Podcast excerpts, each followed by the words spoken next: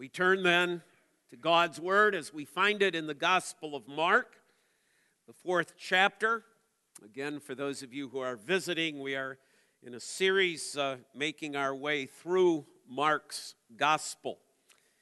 We are up to Mark chapter four, or chapter four, verse twenty-one. Mark four, twenty-one. And we'll be reading twenty-one through thirty-four.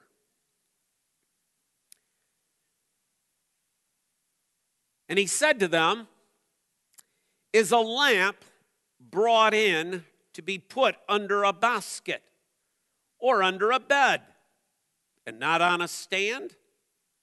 For nothing is hidden except to be made manifest, nor is anything secret except to come to light.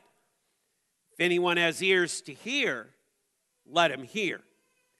And he said to them, "Pay attention to what you hear. With the measure you use, it will be measured to you, and still more will be added to you. For to the one who has, more will be given, and from the one who has not, even what he has will be taken away." And he said, "The kingdom of God is yet is as if a man should scatter seed on the ground. He sleeps, he rises night and day, and the seed sprouts and grows. He knows not how. The earth produces by itself first the blade, then the ear, then the full grain in the ear. But when the grain is ripe, at once he puts in the sickle, because the harvest has come." And he said, "With what can we compare the kingdom of God? Or what parable shall we use for it? It is like a grain of mustard seed, which when sown on the ground is the smallest of all the seeds on earth. Yet when it is sown, it grows up and becomes larger than all the garden plants and puts out large branches, so that the birds of the air can make their nest in its shade." With many such parables, he spoke the word to them, and they were able to hear it. He did not speak to them without a parable, but privately to his own disciples, he explained everything. Thus far, the word of God. Again, let's bow in prayer.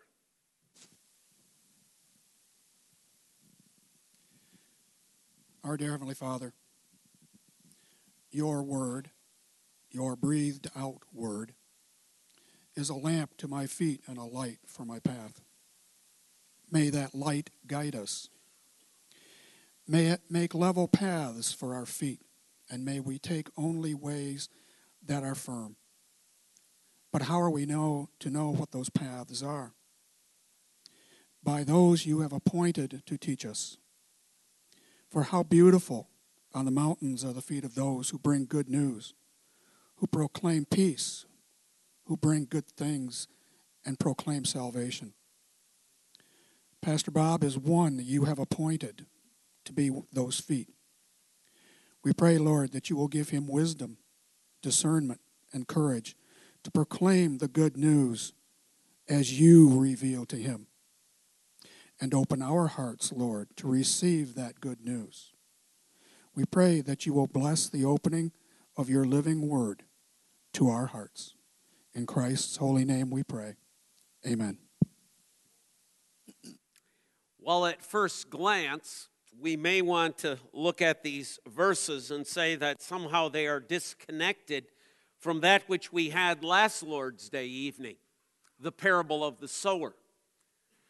And yet, as we continue to read, I, I think it's rather apparent that Jesus has not changed the topic, that we are still on the idea of the Word, and that he is still seeking to teach the disciples and those around him at this given time, the large crowd that has followed, exactly what it is that the Word does. Last week, in when we had the parable of the sower, It was very plainly explained to us by Jesus himself. We don't have to jump through any hoops. We don't have to do any great theological work here because Jesus said the seed is the word of God. That's what the seed is. And then he went on in that parable of the sower to tell us how the seed planted into the human heart that is receptive, that has been prepared by God's Spirit, grows, develops, and produces. And that production, as we looked at last week, is not, well, I've converted ten people, I've converted thirty people or forty. That's not what the, the production of the seed is. The seed and the thirty, sixty, or one hundred fold is obedience to that word. The seed, the word of God, grows and produces obedience to the word. Jesus now continues that theme, and we'll look at, at it under these three headings. First of all, the displayed word. Secondly, the fruitful word. Thirdly, the growing word. For he asked even these verses about the lamp, is about that which he has just said.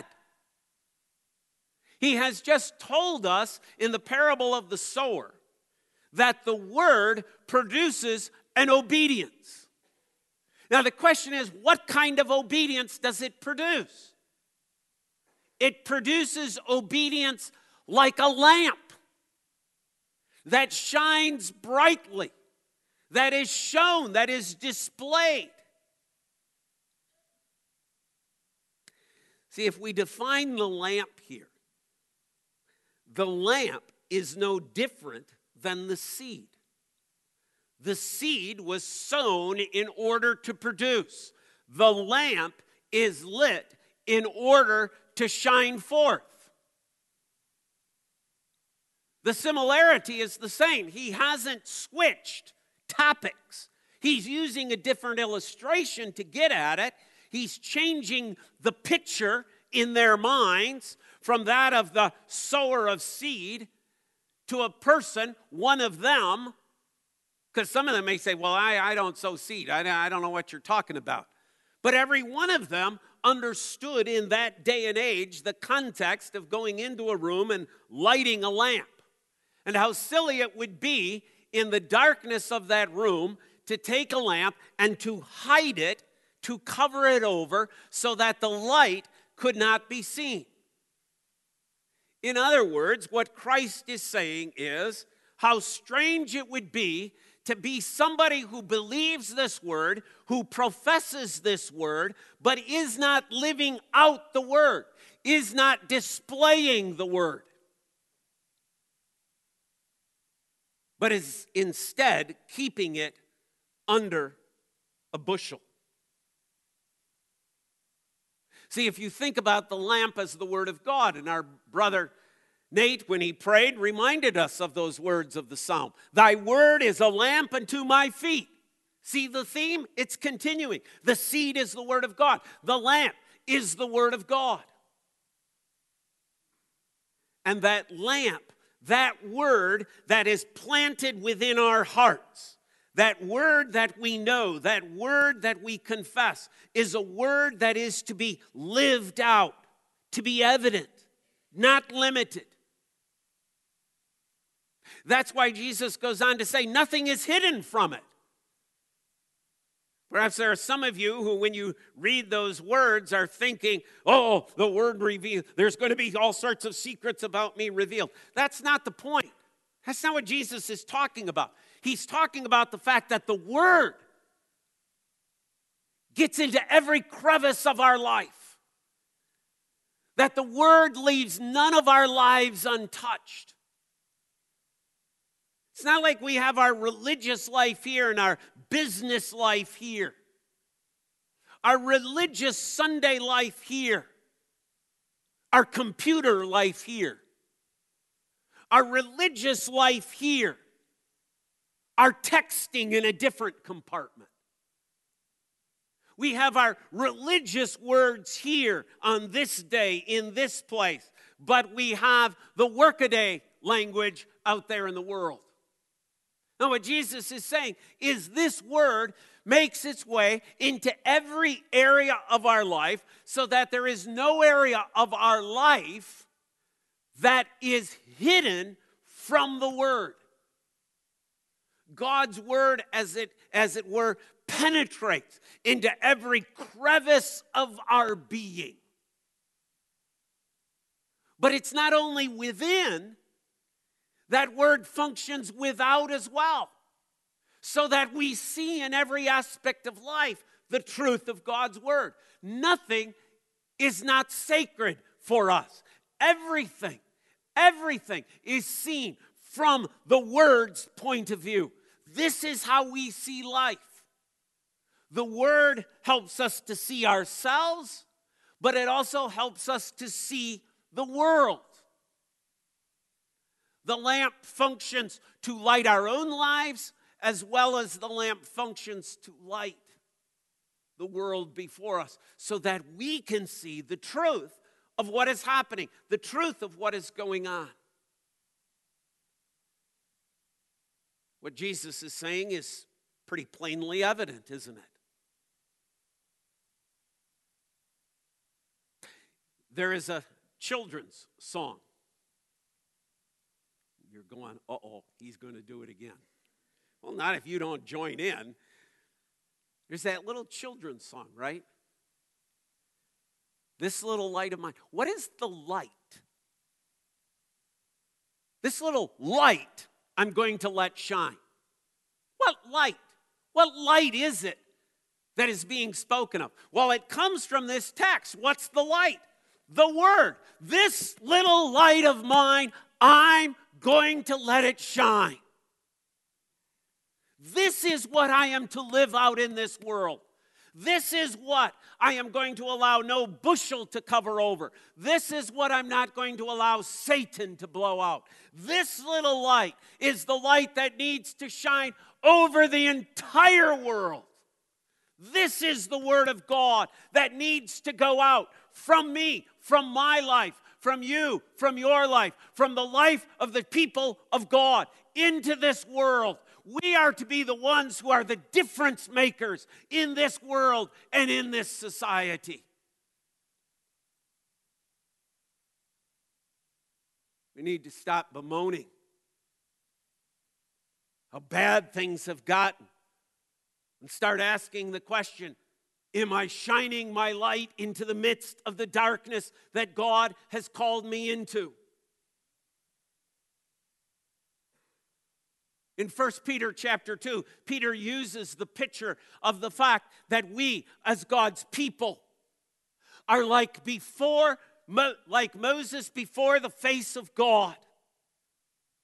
And after he comes down from that mountain, we glow with the glory of God so much that Moses needed that covering over. That's us. We are the people of God who shine forth with the glory of God, with the truth of God into this world. Hide it under a bushel? No. Let Satan blow that out? No. I am going to let the word, the lamp of God, shine to every area of life.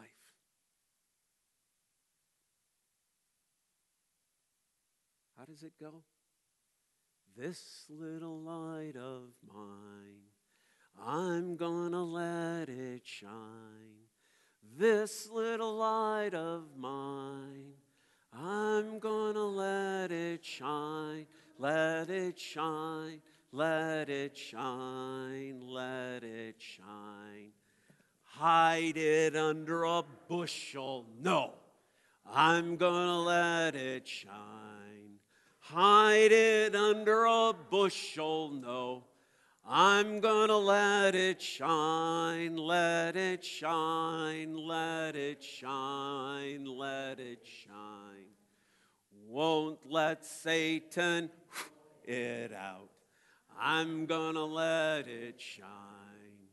Won't let Satan it out. I'm gonna let it shine, let it shine, let it shine, let it shine. Let it shine till Jesus comes. I'm gonna let it shine. Let it shine till Jesus comes. I'm gonna let it shine, let it shine, let it shine, let it shine. Illustration number two, the fruitful word. Notice what Jesus does here, starting in twenty-six, twenty-seven, twenty-eight, and twenty-nine. He uses that which they visibly see, that which the farmer is engaged in, and the patient waiting. He plants. He plants the seed. He sowed the seed. But now, he must wait. Is there anything else he can do to cause that growth? No. Is there anything else he must do? Oh, yes. Oh, yes, it's not that the farmer just sits back with his arms folded. He gets the cultivator out and gets rid of the weeds. He perhaps puts some good fertilizer down on the ground. If he's in a dry and arid area or a sandy soil area, he gets out the irrigation equipment and he waters. But he still sits back when he goes home at night, folds his hand, thinks about his day's work. He still wonders, how does that seed grow? And yet it does. Day after day, he goes out, looks for the seed, and it, it's not there. And then one day, he goes out, and he can see that little bit of green coming up out of the ground. And day after day after day, it grows and develops. And how does Jesus put it here? The seed sprouts and grows. The earth produces by itself first the blade, then the ear, then the full grown in the ear. But when the grain is ripe, at once he puts in the sickle because the harvest has come. Now, if we don't mix the metaphors, then the picture of the seed is still the Word of God. So we have the sowing of the spiritual seed, the Word of God. But the growth of that seed, the, how that seed actually begins to, to sprout and to grow and produce a harvest in the heart of one is still for us a mystery. We still don't understand how a person becomes born again. Oh, we can understand some some terminology that maybe the Scripture uses, but to actually witness and see, we still step back and say, we don't know how. Turn with me to First Corinthians chapter three. First Corinthians chapter three. Notice how Paul is notes this. First Corinthians chapter three.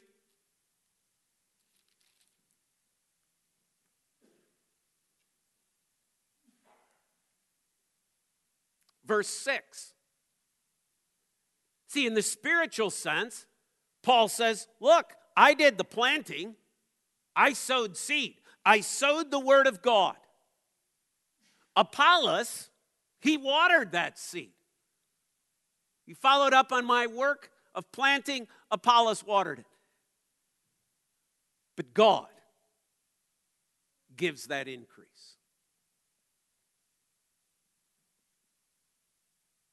Only God can take the Word of God, the seed, and as it's been planted into the human heart that has been prepared by the Holy Spirit, we have to do a lot. We have to be those caretakers.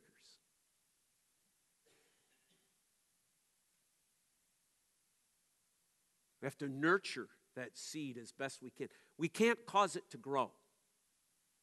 We can't cause it to develop. But we can make sure that we have done our part. See, that's why a profession of faith is such an awesome time. Because we can step back and say, wow, look what God has done. Look at this amazing thing God has done. He has taken His word, planted it in the heart of Michaela. And it grew.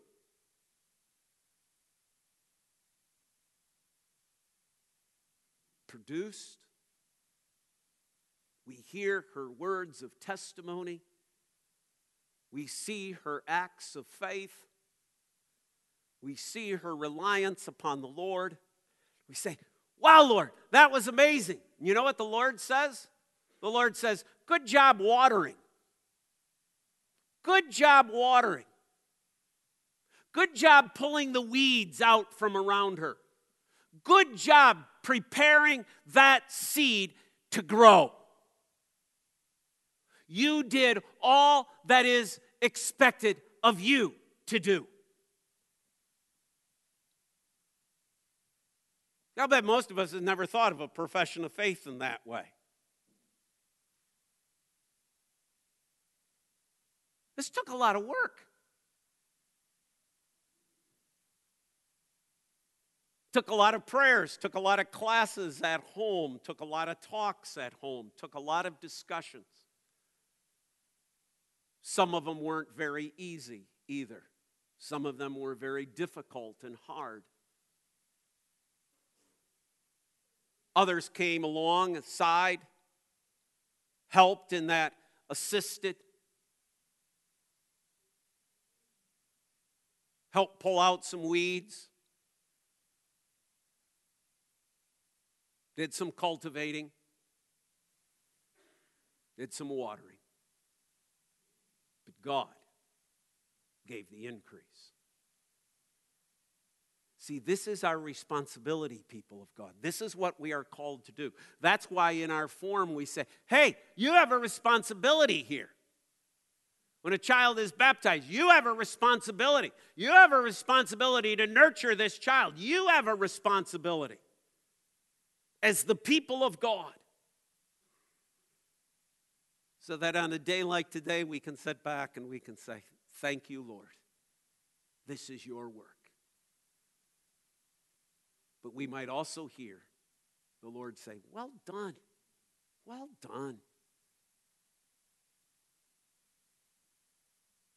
Good and faithful little farmers. Well done. The fruitful word.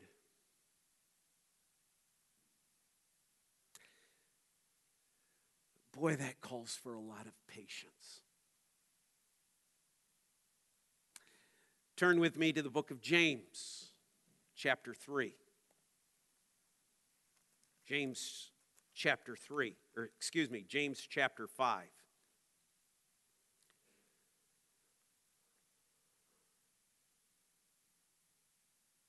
Farmers by nature have to be patient people because they can never hurry the seed. You can never hurry the harvest. That's why Jesus said, you see, at just the right time, at the time, at that moment, comes the harvest. But in the meantime, there is, there is all this waiting. There is all this need for patience. James five, seven, be patient, therefore, brothers, until the coming of the Lord. See how the farmer waits for the precious fruit of the earth, being patient about it until it receives the early and the late rains. You also be patient. Establish your hearts, for the coming of the Lord is at hand. Times we want our children to latch on to so soon and quickly. We, we want to see the evidence of that faith so soon, so quickly. We want to push. God says, be patient. Be patient. Do your work. Be faithful in the task you have been called to. As parent, as family, as friend, as church member, as pastor, as teachers, as youth group leaders. Be patient. Think of the farmer waiting for the seed to grow and develop. This is how the kingdom of God works. This is how the word of God works. And then Jesus follows it up with the third of the parables. A parable that emphasizes not just the fruitfulness that comes from that which is planted, but he emphasizes the growth far beyond one's wildest imaginations. Who would think that out of this little mustard seed that Jesus speaks of would grow a plant ten to fifteen feet tall that you would literally refer to that which comes from the main stalk to be a branch strong enough to uphold the building of a nest, productive enough to provide food for those birds that take their nest there? To look at the little seed, you'd never think it. What is the seed? The seed is the word of God. See, we never know, my friends, we never know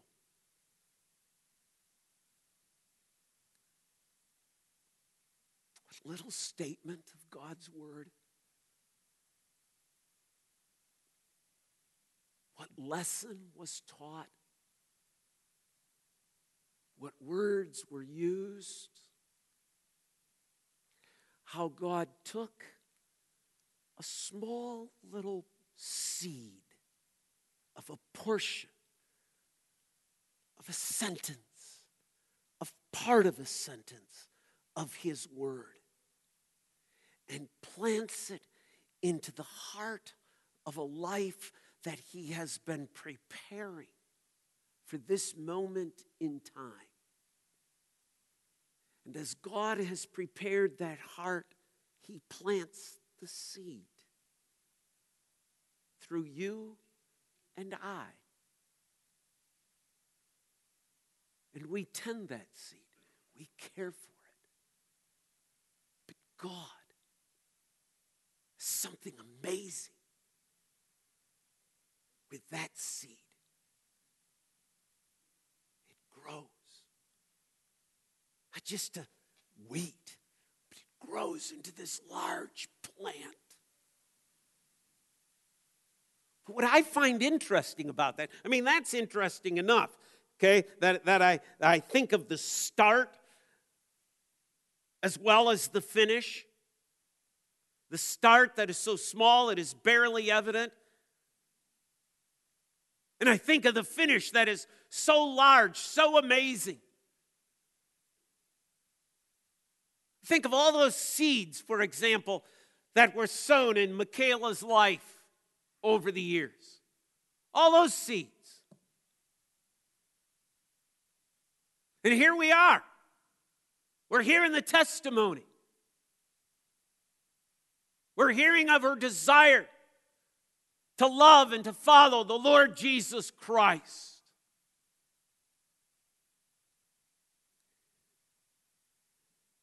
And I wonder, why didn't Jesus stop there? Wouldn't that have carried the picture?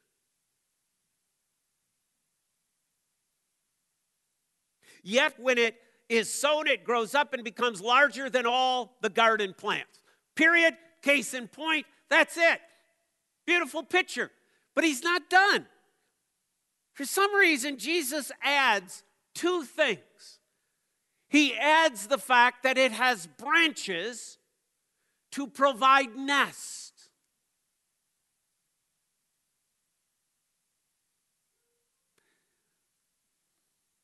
I am the vine, and you are the branches. If you remain in me, you will bear much fruit.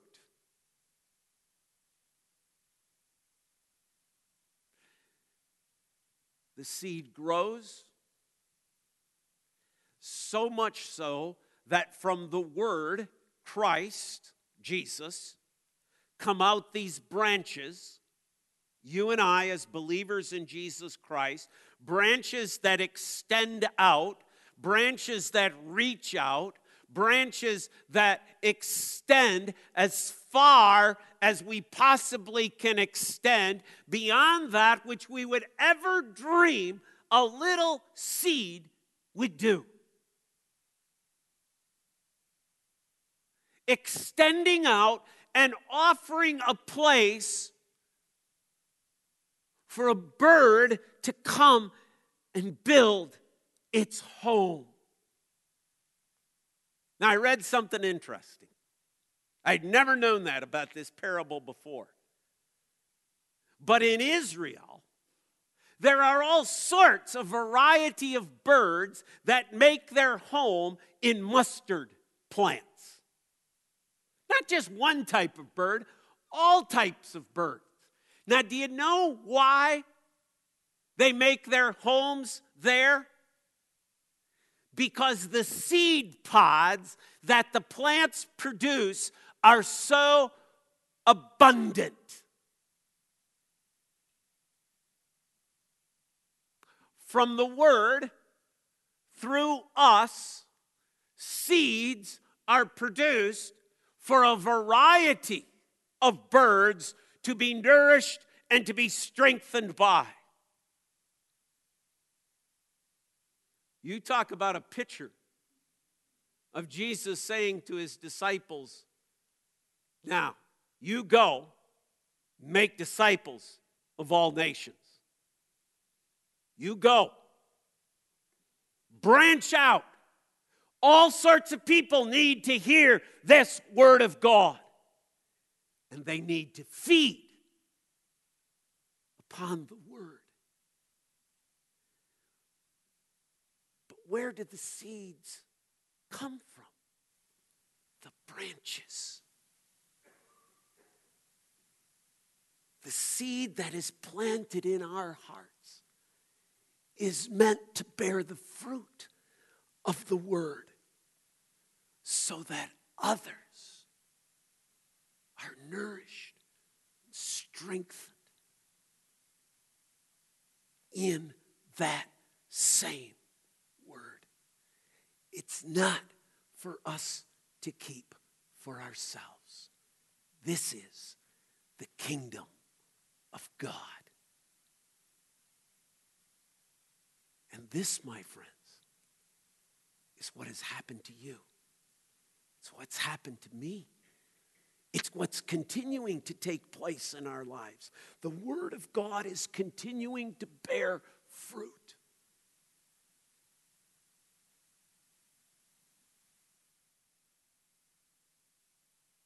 Because there are other Michaelas to come to know the glorious truth of Jesus Christ. And God's people say, Father, we do thank you.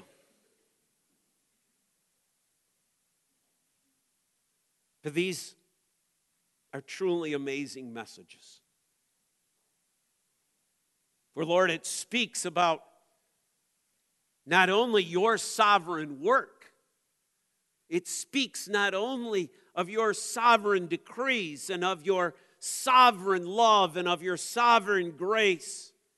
It speaks to us not only of the glorious truth of Jesus Christ, it also speaks to us that you desire for us, for us,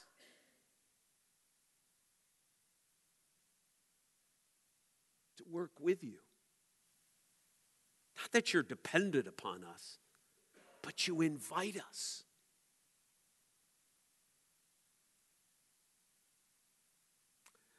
Thank you. It is indeed humbling. It's humbling to know that you have given to us your living word. It's humbling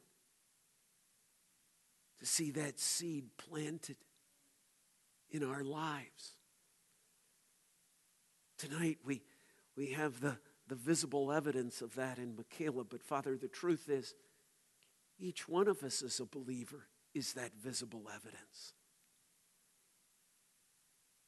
Each one of us is called to go and to shine, to bear fruit.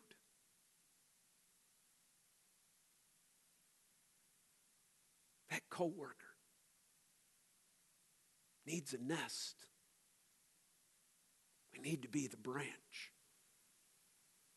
That student in class next to us needs a nest. We need to be the branch.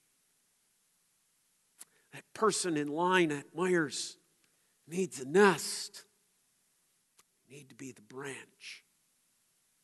And throughout our lives, in our own homes, in our communities, our workplaces, you call us to branch out the message, the gospel of Jesus Christ, in whose name we pray, and God's people say, amen.